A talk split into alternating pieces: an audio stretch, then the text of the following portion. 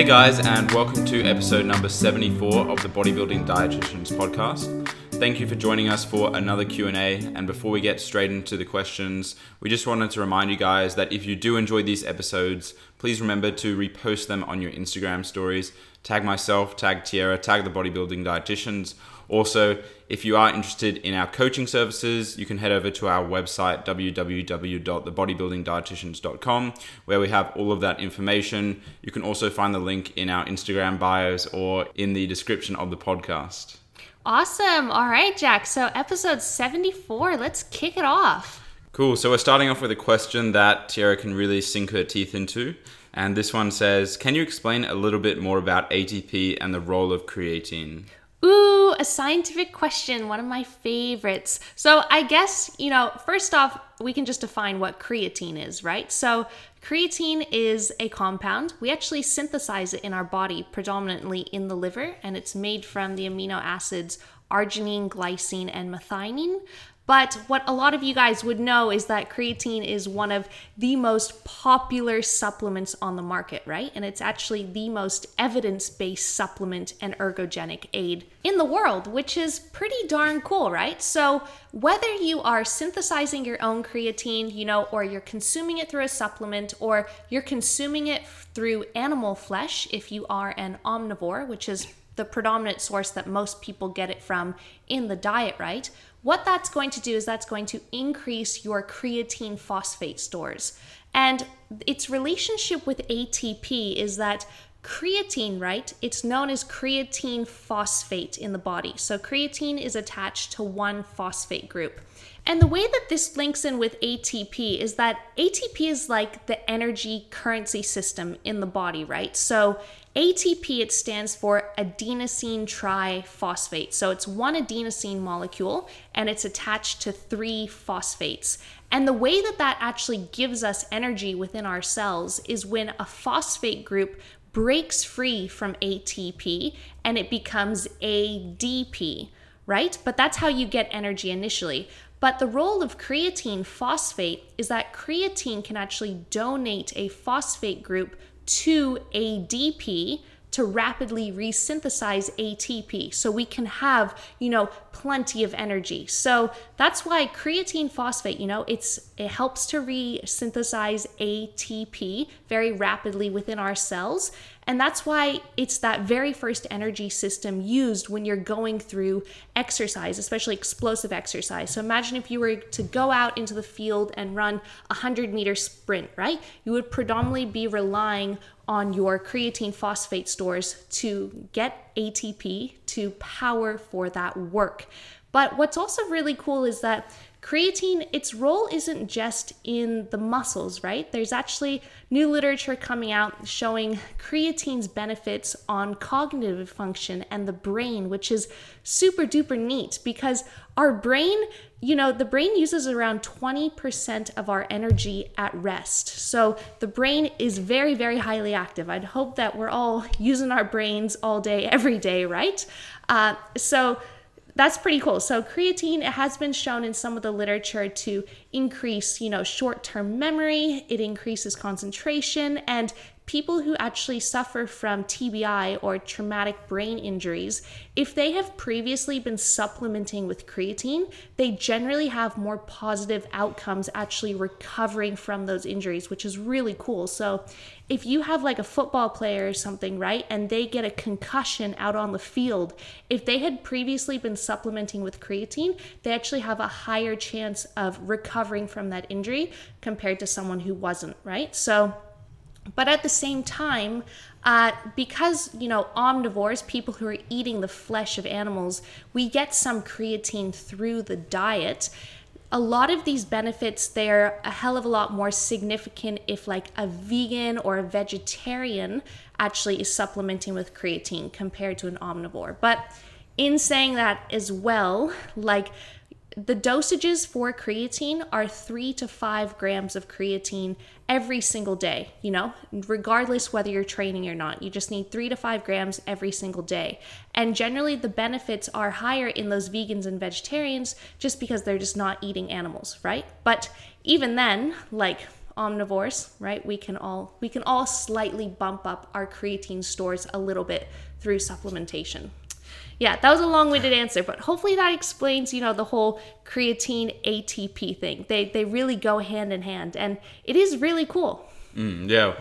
The only thing I'll add to that is a lot of people when they hear uh, us say or anyone say, "Oh, you doesn't matter when you take creatine," they they think it's uh, either a pre-workout or a post-workout mm-hmm. supplement. But the same goes with quite a few other supplements like beta alanine as well. The goal is to saturate your stores of creatine, it doesn't matter whether you take it pre or post workout. Mm-hmm. Yeah, that is a really, really good point. And I'm not aware that, you know, creatine competes with anything for absorption. I think there might be some literature to suggest that it might compete with caffeine, but it's kind of mixed. It's not very conclusive. But yeah, the main thing is that you're just taking it. And mm. generally just choose a time during the day where you'll just remember to take it. Like Jack and I, I take mine in the morning, right after my breakfast, I just have a, a, little bit of water with a scoop of creatine, and Jack always has his at night. so we just just make sure it's on that schedule. So yeah, just remember to take it, and uh, you'll be sweet to go. But there are a hell of a lot of benefits for creatine. You know,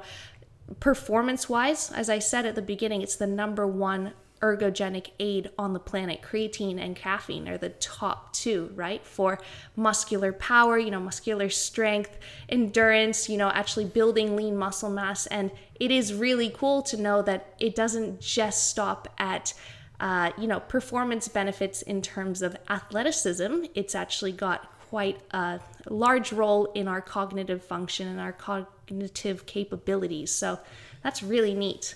If you guys want to learn more, I would actually really recommend checking out this Instagram page called Society for Neurosports. They post a lot of really great information and great infographics just on, you know, new literature emerging uh, in the area of, you know, exercise and the brain. So it's pretty freaking cool. But yeah, that pretty much wraps up that sciencey question. Uh, our next question of the day, this one says, What's the best way to figure out what your daily step count is? So I'm not sure if this question is asking how to actually track your steps, which would be with a pedometer.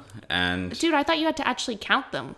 No. Like I thought you actually had to walk around each day and go one, two, three, four. Oh damn it! You know I forgot to count them on that walk. Ah! Don't know how many steps I did. Imagine that. Imagine actually counting your steps in your head. Mm. Jeez. You have to bring a pen and paper with you. Yeah, you would. Dude, that tally. Wow. anyway, back to how you seriously count them.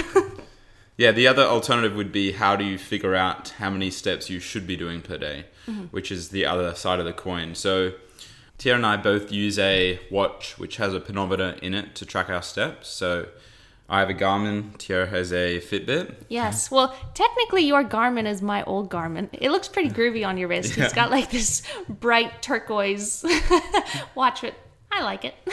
it does the job. Yes, it counts the steps. so that's what we use. It's it's definitely a bit better than counting your own steps. That's for sure. And how do we determine how many steps we need to do though? Yeah, so that's going to be highly individual. You know, I think the number one thing it comes down to is how much do you want to walk you know? Just how active are you generally on your feet? And just what's really what's what's your job as well you know? What are you mainly doing during the day? Do you like because most people work during the day. I know covid-19 is a special circumstance because more people are at home but on an average day you know like are you a labor worker and you're always on your feet going up and down stairs, building houses, you know? Or are you a receptionist, you know, and you're sitting at a desk most of the day taking calls? So it highly depends one on you know how active are you during the day during your career and then also just how much do you enjoy walking like for example my step count per day is on average around 15,000 steps and it doesn't need to be 15,000 steps, but I just love going for walks. You know, it's beautiful and sunny outside. I've got different walks for different things, like, you know, thinking to myself or listening to a podcast or playing fetch or listening to music. I've got special walk times, you know? So it also depends on how much time do you want to spend on your feet? How much time do you have available to spend on your feet? And uh, yeah, what else would you say, Jack? yeah, I would say it determines yeah what your goals are basically. So There's walking for health. There's walking to expend more energy. There's walking so you're able to eat more. Mm-hmm. There's There's walking so that you can walk through the park and sing Disney songs. We can't forget about that one. oh yeah, that's most applicable to me, isn't it? oh, yes. the Little Mermaid. And so, yeah, there's not really a specific answer to this. It just depends what your goals are. So, if you're like me and Tyarra now, Tyarra is a special circumstance, but I just walk so that I can I maintain some sort of cardiovascular fitness. Mm-hmm. I found that when I do about 10,000 steps versus 4,000 steps, my body fat is lower mm-hmm. despite eating the same or uh, having the same rate of gain. Yeah, and despite gaining weight, you know, Yeah. we took skin folds this morning, and Jack's abdominal it actually went down on your supraspinale. I'm pretty sure. and legs as well. exactly, and legs, man, because yeah, we've just been walking more. Yeah. So there's definitely reasons to step Mm-hmm. and keep stepping. Keep stepping. and so yeah, what basically what we would say there needs to be at least a, a minim, minimum amount of steps that you do per day. Mm-hmm. If as if you don't do any other cardiovascular form of Mm-hmm. exercise, and I would probably say that is well, the Heart Foundation says ten thousand steps per day, and depending on what your goals are, that I think there should be a maximum as well. Like if you're trying to be a bodybuilder and you need to eat a lot of food, then if you're doing twenty five thousand steps per day, then mm, Yeah, I would kinda question a, that. That is a lot of walking, eh? Wow. And I remember, uh, funnily enough, we got this question ages ago, similar to this, and we said that it asked like, "What's the maximum amount of steps we would recommend?" And we said, we said with a lot of disclaiming, "Oh, I don't see why you would be doing more than fifteen thousand a day." Mm-hmm. And since then, so many people have said, "Oh, I'm doing more than fifteen thousand. Yeah. But like, yeah, that was just a number, guys. It doesn't really. It's, yeah. it's always going to be individual. It's always going to come down to what are you accustomed to, you know? And the main thing is the main reason why we say, you know, try to not exceed a crazy step count. It's not because steps are inherently bad or something. Moving your body in any way, shape, or form, as long as you're not causing an injury, doing a terrible squat or something, is amazing, right? It's very good for health. The main reason why we say to, okay, hey, maybe we should pull it back a little bit with that form of energy expenditure is simply because it just might impede your recovery capacity for your training sessions. So if you're trying to maximally induce muscle hypertrophy, right, but you're doing 25,000 or 30,000 steps every single day of the week, you know, you could argue that, hey, that might be dipping into your recovery capacity. Can we just ticker it down a little bit, you know, maybe 15,000 or something. That's still plenty of walking in the sunshine and moving your body, but you know, you might feel better after after your training sessions and uh, get stronger and grow some more muscle. So you'll get the best of both worlds. Yeah. Cool. I think we answered that well. So we'll move on to the next question, which says best ways to stay lean without tracking. The best ways.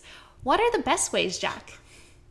So we actually did a podcast with Carl Weber a few weeks ago, and he he talked a little bit about not tracking, and he actually did a whole competition prep in which he didn't track macros, and he mm. sometimes gets some of his prep clients to not track macros. So we would recommend checking out that episode with Carl, which is episode number seventy.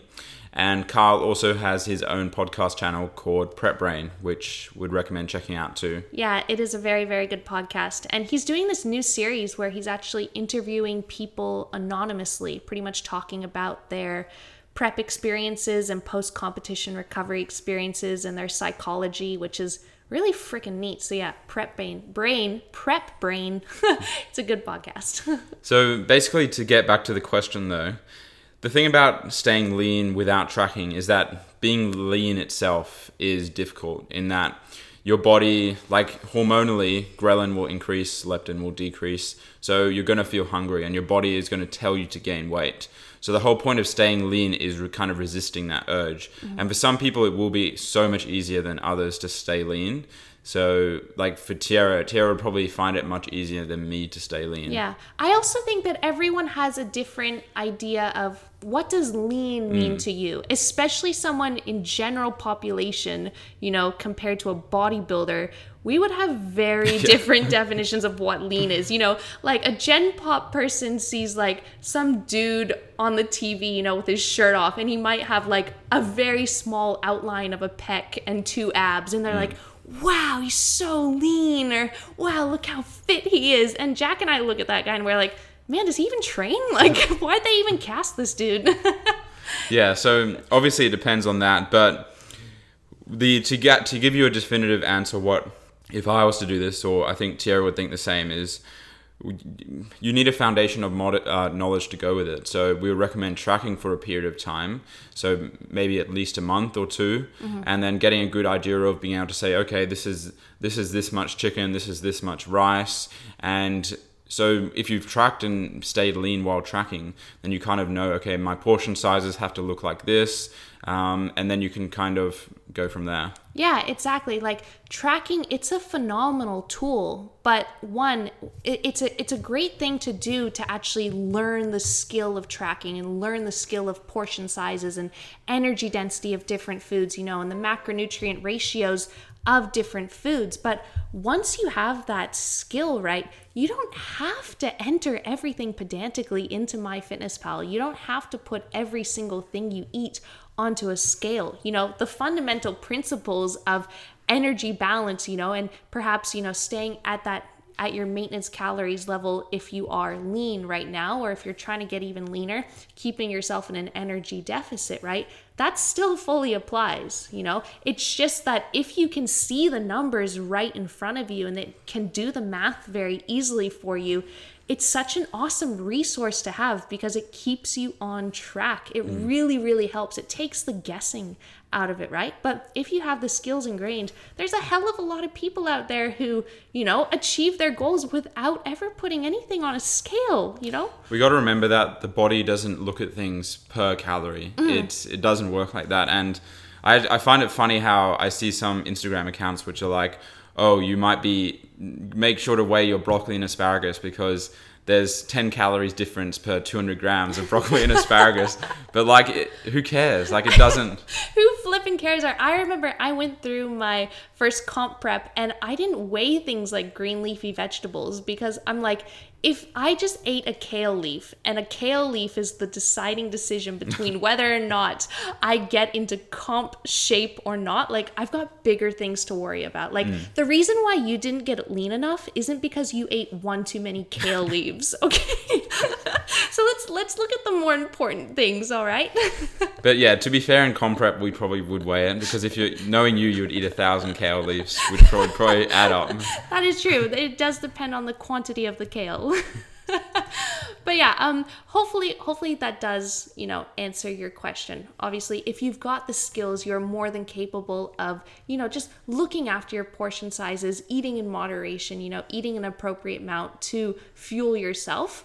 Uh, yeah, and the thing as well, like tracking and weighing your food, you know, it doesn't have to be forever. And, you know, Flex Success, their coaching team, they're a very strong advocate of this, you know, like you're not meant to be so pedantic about these little things forever, you know, you're not supposed to be dieting forever. That's why they released their great ebook called Life After Dieting because it ingrains you with those skills of, you know, how to live your life without yeah, just weighing every little thing, you know, and thinking about every calorie and every gram. Like, man, there's there there are there are bigger things to life. But in saying that, each to their own, because Jack and I are in a position in our lives where we do have very specific goals. So we do do very specific things to achieve those goals in basically, you know, the most controlled and evidence way way possible, mm. right? And it doesn't doesn't bother us. I wouldn't say it takes up any more significantly of my time to weigh my oats, you know, rather than just pouring them into the bowl or something. Yeah, yeah. and it, it aligns with my goals as well. Yeah, hopefully hopefully that works out. But yeah, over over one last thing, like over time, I would say that I am definitely a lot more confident at going out. I did used to worry a bit Mm-hmm. into when I used to go out to eat, but now I I just I don't mind at all. Like Yeah. it's just another thing to do.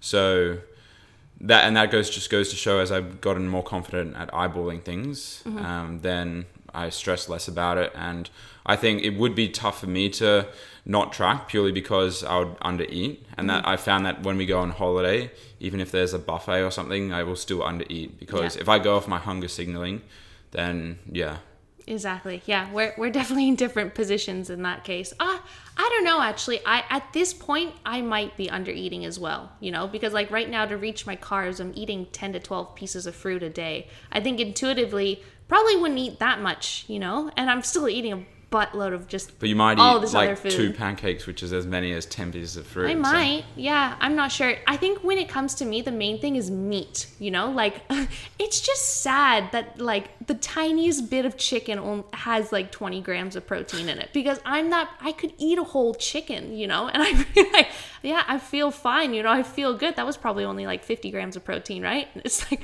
uh, no, that was probably 750 grams of protein. I'm like, ah! okay, Jack, so uh, let's move on.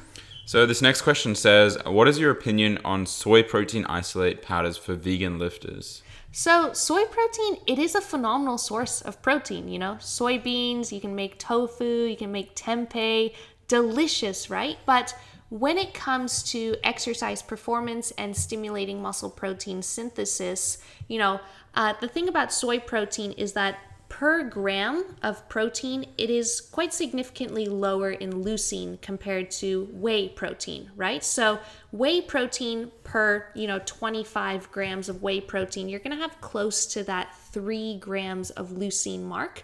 And for 25 grams of soy protein, you're probably only going to have around 1.5 grams of leucine. And we know in order to stimulate muscle protein synthesis, each time you have a protein bolus, you need at least around that 2 gram mark of leucine to actually maximally stimulate muscle protein synthesis. In conjunction, you also need all of the essential amino acids consumed. So, soy protein, it is a phenomenally healthy protein source, you know, and there's a lot of literature out there, you know, talking about the health benefits of soy, you know, especially for like cardiovascular function and things like that. But soy, unfortunately, I don't believe it's actually a complete protein source. I think it might be low in methionine, and that's why a lot of vegan protein powders generally you do want to have a combination of different plant sources in a vegan protein powder to ensure you're covering all your bases to ensure that you are getting all of those essential amino acids. So that might look like something like a combination of soy and pea and brown rice maybe some hemp protein right? Just to ensure that you're getting all of those essential amino acids you're getting enough leucine and also you're just getting enough protein in total that's another thing as well. So, for around 25 grams of whey, right, in order to actually get an equivalent amount of leucine from soy protein, you'd have to consume around 40 grams of actual protein, which would come from around 50 grams of actual powder. So, you're actually consuming a lot more powder in that sense to get an equivalent amount of protein and leucine. So, that's something to take into account too. But yeah, overall, it's very healthy. But uh, if you're going for vegan protein powders, I just recommend getting a combination of different vegan uh, plant sources in your protein powder, just just to ensure you know that uh, you're maximizing those gains. Yeah, and they're easy to find and affordable as well. Mm-hmm. Like VPA does a, they fortify their ones with all the essential amino acids. Yeah, it's awesome when they do that, you know, like when they combine the different plant sources, but then they'll put in the um, other amino acids too. Like VPA, they have this protein called premium plant, which I absolutely love. Like, I've never been a fan of a banana flavor until I actually tried this protein powder. Like, it is actually delicious. So, premium plant, it's Do they del- sponsor you? yeah. As a matter of fact, you can use my discount code down in the links below. no, but in all seriousness, it's freaking delicious. So, their premium plant protein, it's really good. And it is a combination of different plant proteins, plus they've it's fortified with um, all the essential amino acids too. So, ticks that big box with a big, big tick. So, yeah, it's nice. But hopefully that answers your question. Cool.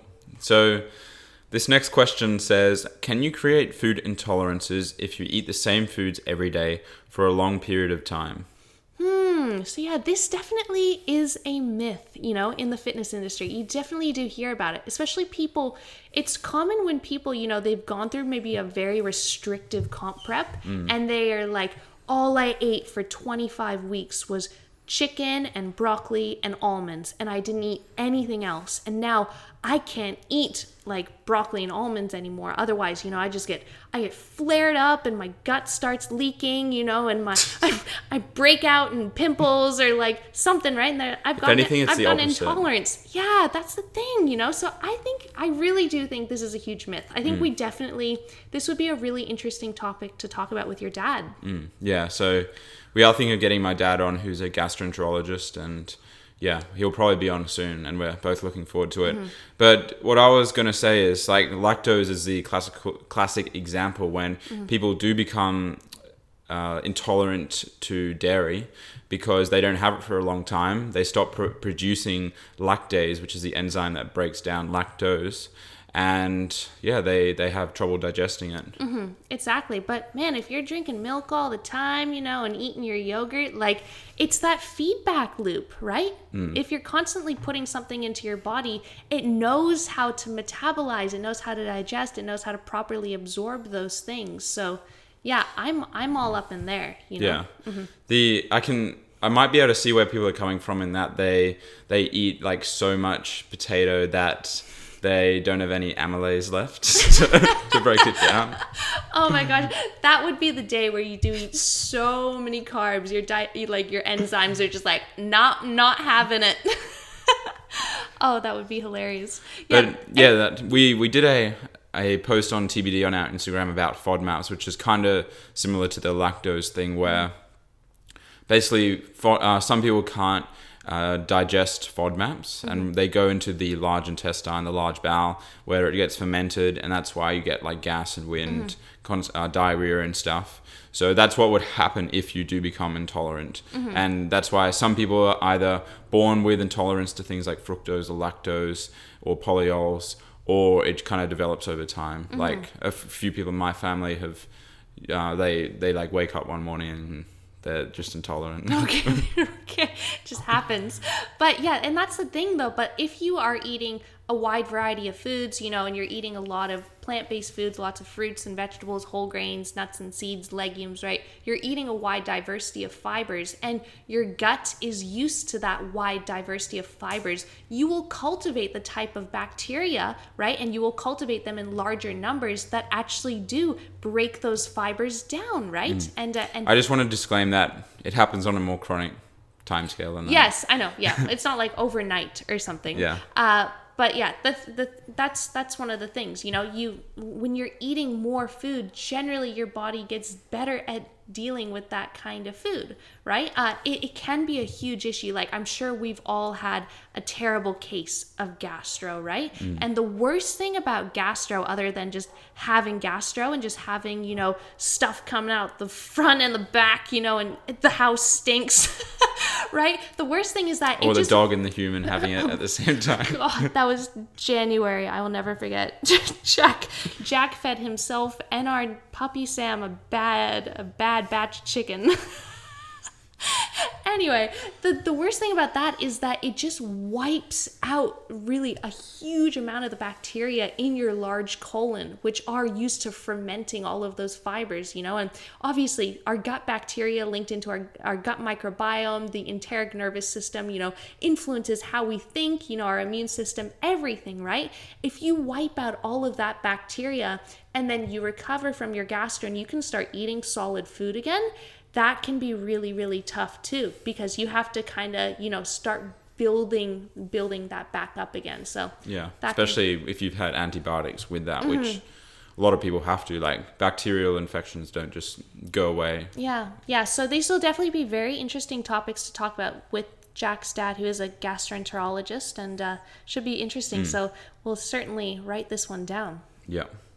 Cool. So this next question says, can body recomp diets be effective, or is a bulk slash cut protocol best? Man, this is really relevant. And it actually reminds me of working as a PT and nutritionist at UQ Sport. Remember, we'd, we'd have consultations with uni students all the time and gym members. And this was a common question, you know? They're like, like what should I do with my body composition and in terms of my diet? Like mm. can I can I maintain the same weight and just try to build more muscle mass or should I lose weight or do I have to gain weight? Like what do you do? What what is Yeah. most effective?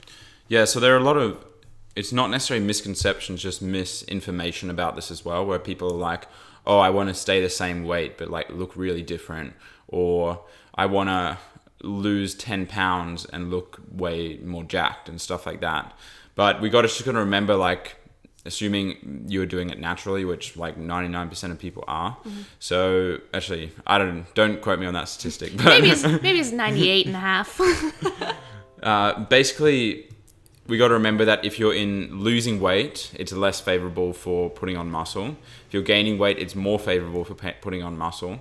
So if you're staying the same weight, it's kind of be going to be a little bit in between in between the two. It's yeah. kind of and yeah but at the same time it depends on your starting body Yes. composition so like if you are overweight and you are like a newbie to training right you would actually be in a more favorable hormonal environment if you were actually like losing weight at a, at a slow and steady pace while engaging in resistance training. So at a point like that it would actually you actually could do some recomp you know? Like you could you would have the potential to build some muscle mass while also losing fat mass at the same mm-hmm. time but yeah it really depends on your training age your starting body composition your nutrition you know like what sort of exercise are you engaging in as well? Are you predominantly doing exercise or are you going out and running every day? Because we know that that's drastically going to impact you know your end body composition.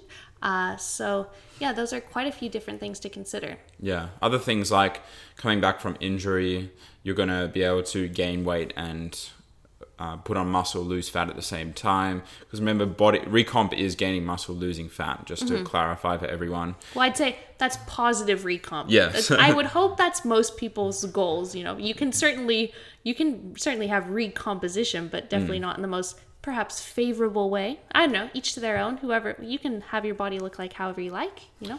And there are other circumstances where someone who's overweight wants to gain muscle, and in their situation, it's not going to be uh, favorable to gain weight in order to gain muscle. So they're going to have to lose weight and gain muscle at the same time, and they will be able to do that too. Yeah. But what would you say? Okay, if if a client came to you, you know, they've got a decent training age, maybe they've been training two years, they're kind of in that middle body composition where they're not super lean, but they're not like super overweight, and they want to put on more muscle size. Should they do a cut or should they do a bulk? It's a very hypothetical question. Yeah, but it's a question we get asked all the time. Yeah, so for most people, if I think they're into it and they really want to do it, then I'll say, okay, we'll do a quick tidy up first. We'll lose some body fat and body weight, and then we'll get straight into a uh, surplus and put on muscle. Yeah. Because otherwise, you you'll end up like gaining weight for a few months, like I don't know, two or three months, and then they'll just be, to put it simply, too fat to continue gaining, especially if they have um, they want to compete. Yeah, so it certainly highly, highly depends on the circumstance, doesn't it? And another thing as well is that, like Jack said at the very beginning, you can't just lose 10 kilograms and then expect to look jacked. Like, you have to have the muscle under there. And a perfect example of this is that people are always saying, like, everyone has abdominals, you know? Like, all you have to do is diet down and get lean enough and you can see your abs. Like, that is so far from the truth, you know. Like that's For some people. No, it's I, I just don't believe like they would have had to build those abdominals are just like any other muscle group. You have to build them, right? Like Yeah. you could I'm kind of I'm not with you 100 percent no, this. you could say the same thing honestly. Like you just have to diet hard enough, you know, to see your striated delts and Some people- see your calves, I'm but a- like they're not going to be very impressive I know someone. I'm not going to say who, but like they were eight years old and they had a, a very big because six they pack. had built those muscles. At They're- eight. They were probably doing like just like Kyle Weber. They were probably on that freaking trampoline, you know, for hours each day, bouncing around doing doing somersaults or whatever. But yeah, you have to build the muscle wherever whether you build it in the gym or build it in gymnastics or something. But what I'm trying to say is that you can't just expect to lose weight and look really muscly just because you're a low body fat percentage. Like Mm. you have to have the muscle on you already. So yeah, I think abs are a bit different though. no, I've been super duper low body fat, and I've never had abs because are- I don't you are have a special the muscle. circumstance, Because though. I because I, I didn't do enough somersaults when I was a kid, man. I should and I should have done gymnastics. I would have been a freaking CrossFitter by now. We, we both don't have the best ab genetics, but Is that a joke, man? Your abs are amazing. You've got the blocks. I've just got like flat and some veins, which are cool, but like it would be cool to have the blocks, you know. yeah. Anyway, literally first world bodybuilding problems. okay, guys. So, you know, I think we are coming up on the end of the questions for today, but the final question we always finish with, you know, one thing that we learned this week. What did you learn, Tyarra? What did I learn? Okay, so this probably ah this might sound a little bit silly, okay, but here in Brisbane, this Not as silly as knowing about reverse lines. No, no, definitely not as silly as that. Um, but this actually might be helpful for some people. But here in Brisbane this past week, it has just been very randomly very, very cold. You know, like on the weekend, it, I woke up and it was five degrees. Oh, I know what you're gonna say. Oh, it was freezing, man. Like, and like, I'm from Canada, but I'm a poor excuse for a Canadian. Like, I still get really freaking cold. And at, at night, I was sleeping in like long socks, tights, track pants, a shirt, a sweater, and I had three blankets on me. And I woke up in the morning, and obviously, every single morning, you know, you have to take your daily weight. Well, you don't have to do anything, but I, I weigh myself every single morning. But I'm like freaking bundled up, right? And um, I'm like, God damn it. Have to weigh myself. So obviously, I, I quickly stripped down, hopped on the scale, saw my weight, and then I put back on my clothes. But then I had like this light bulb moment. I'm like, aha! I wonder how much I actually weigh with my clothes on. So I weighed myself with my clothes on, and I was wearing so many clothes, I was 1.1 kilograms heavier. And that's 1.1 kilograms of clothing. That's a lot of clothing. But anyway, I worked out a way to weigh yourself consecutively every day during the winter, you know, without freezing your butt off, having to strip down in the morning. And that is weigh your clothes, you know? So if you're always going to wear the exact same thing to bed every single night, just know how much that weighs so that when you get up in the morning and weigh yourself, you what if just you wear different that. clothes? Well, that's your problem, but I'm just gonna wear. I'm gonna wear the same clothes. Okay, I'm gonna keep this consistent. So you're just gonna as con- stink at stink. I don't stink. I wash my. I can wash my pajamas during the day, but like, um, but yeah. Anyway, that's what I learned this week: how to not freeze my butt off and still weigh myself. Because Would we- you still do that in prep? Oh well, we're gonna be prepping through summer, so like I, yeah, you hardly wear anything, you know. You just you wake up sweating. So, but the thing is, whoa. Um, but Jack and I live in a Queenslander, right? So uh, anyone who lives in Australia would know what a Queenslander is, but in anywhere else in the world, essentially our house is up on stilts, right? And where there's a lot of airflow underneath the house, which is amazing in the summer. Uh, but in the winter, man, it's freaking cold. It's cold. It's literally colder in the house than outside. Oh man, because your feet, right? Because we've got like wooden floorboards, and the cold air comes up through the cracks, and it's literally it's so cold. My feet, like, I touch Jack with my feet, and he's like, "Get off, stop." um, but yeah, it's freezing in our house. So anyway, hopefully that hopefully that works out for you guys. Weigh weigh your pajamas, and then yeah, stay warm. Mm. Even if I did get cold, I wouldn't do that. Winter is coming. Wear your pajamas. okay, Jack. Well, what did you learn this week? So I, I'm following on from what Tyarra said last week, which is about uh, Sam and her heat. So I went to the vet with Sam, and apparently border collies are late bloomers. So it instead of like the usual six to seven months, it's, it might even be up to a year. Mm. So that's what I learned. And that's good, yeah. Because again, we don't want Sam getting preggers, but yeah, it's it's good that we know that because we it did hit that six month mark, and we're like, oh god, like we really don't want some dog mounting her while she's trying to play fetch or mm. something, right? So Well, yeah, Sam Sam plays with a dog who is not desexed, so that's mm-hmm. our main worry. yeah, exactly, and they're completely different species of dogs. Yeah. So I It would be very I'm weird. not I'm not prepared to be a mom to these weird dogs. Frankenstein dog. God, they'd be beautiful because I think Sam's genetics would predominate, but like I don't know how healthy they'd be. You know? Mm. Yeah. Anyway, if anyone wants to know, like if the dogs would be a border, a purebred border collie bred with a purebred Westie. So that would just, I don't know. You looked up a photo. Yeah, they look a bit funky. Yeah. But I'm- no, they look cute, but they're just like kind of yeah different. Yeah. Yeah, like one's a herding dog, one's a like it's a um it get they're meant to chase down small game like Mm-hmm. badgers and stuff. Yeah, well, let's avoid it, you know? okay, guys, so that is the end of our 74th episode. Thanks so much for tuning in. Again, if you enjoyed it, please feel free to tell your family and friends, take a screenshot, post it to your Instagram stories, tag myself, tag Jack, tag the bodybuilding dietitians, and as always, we'll catch you next week. See you guys.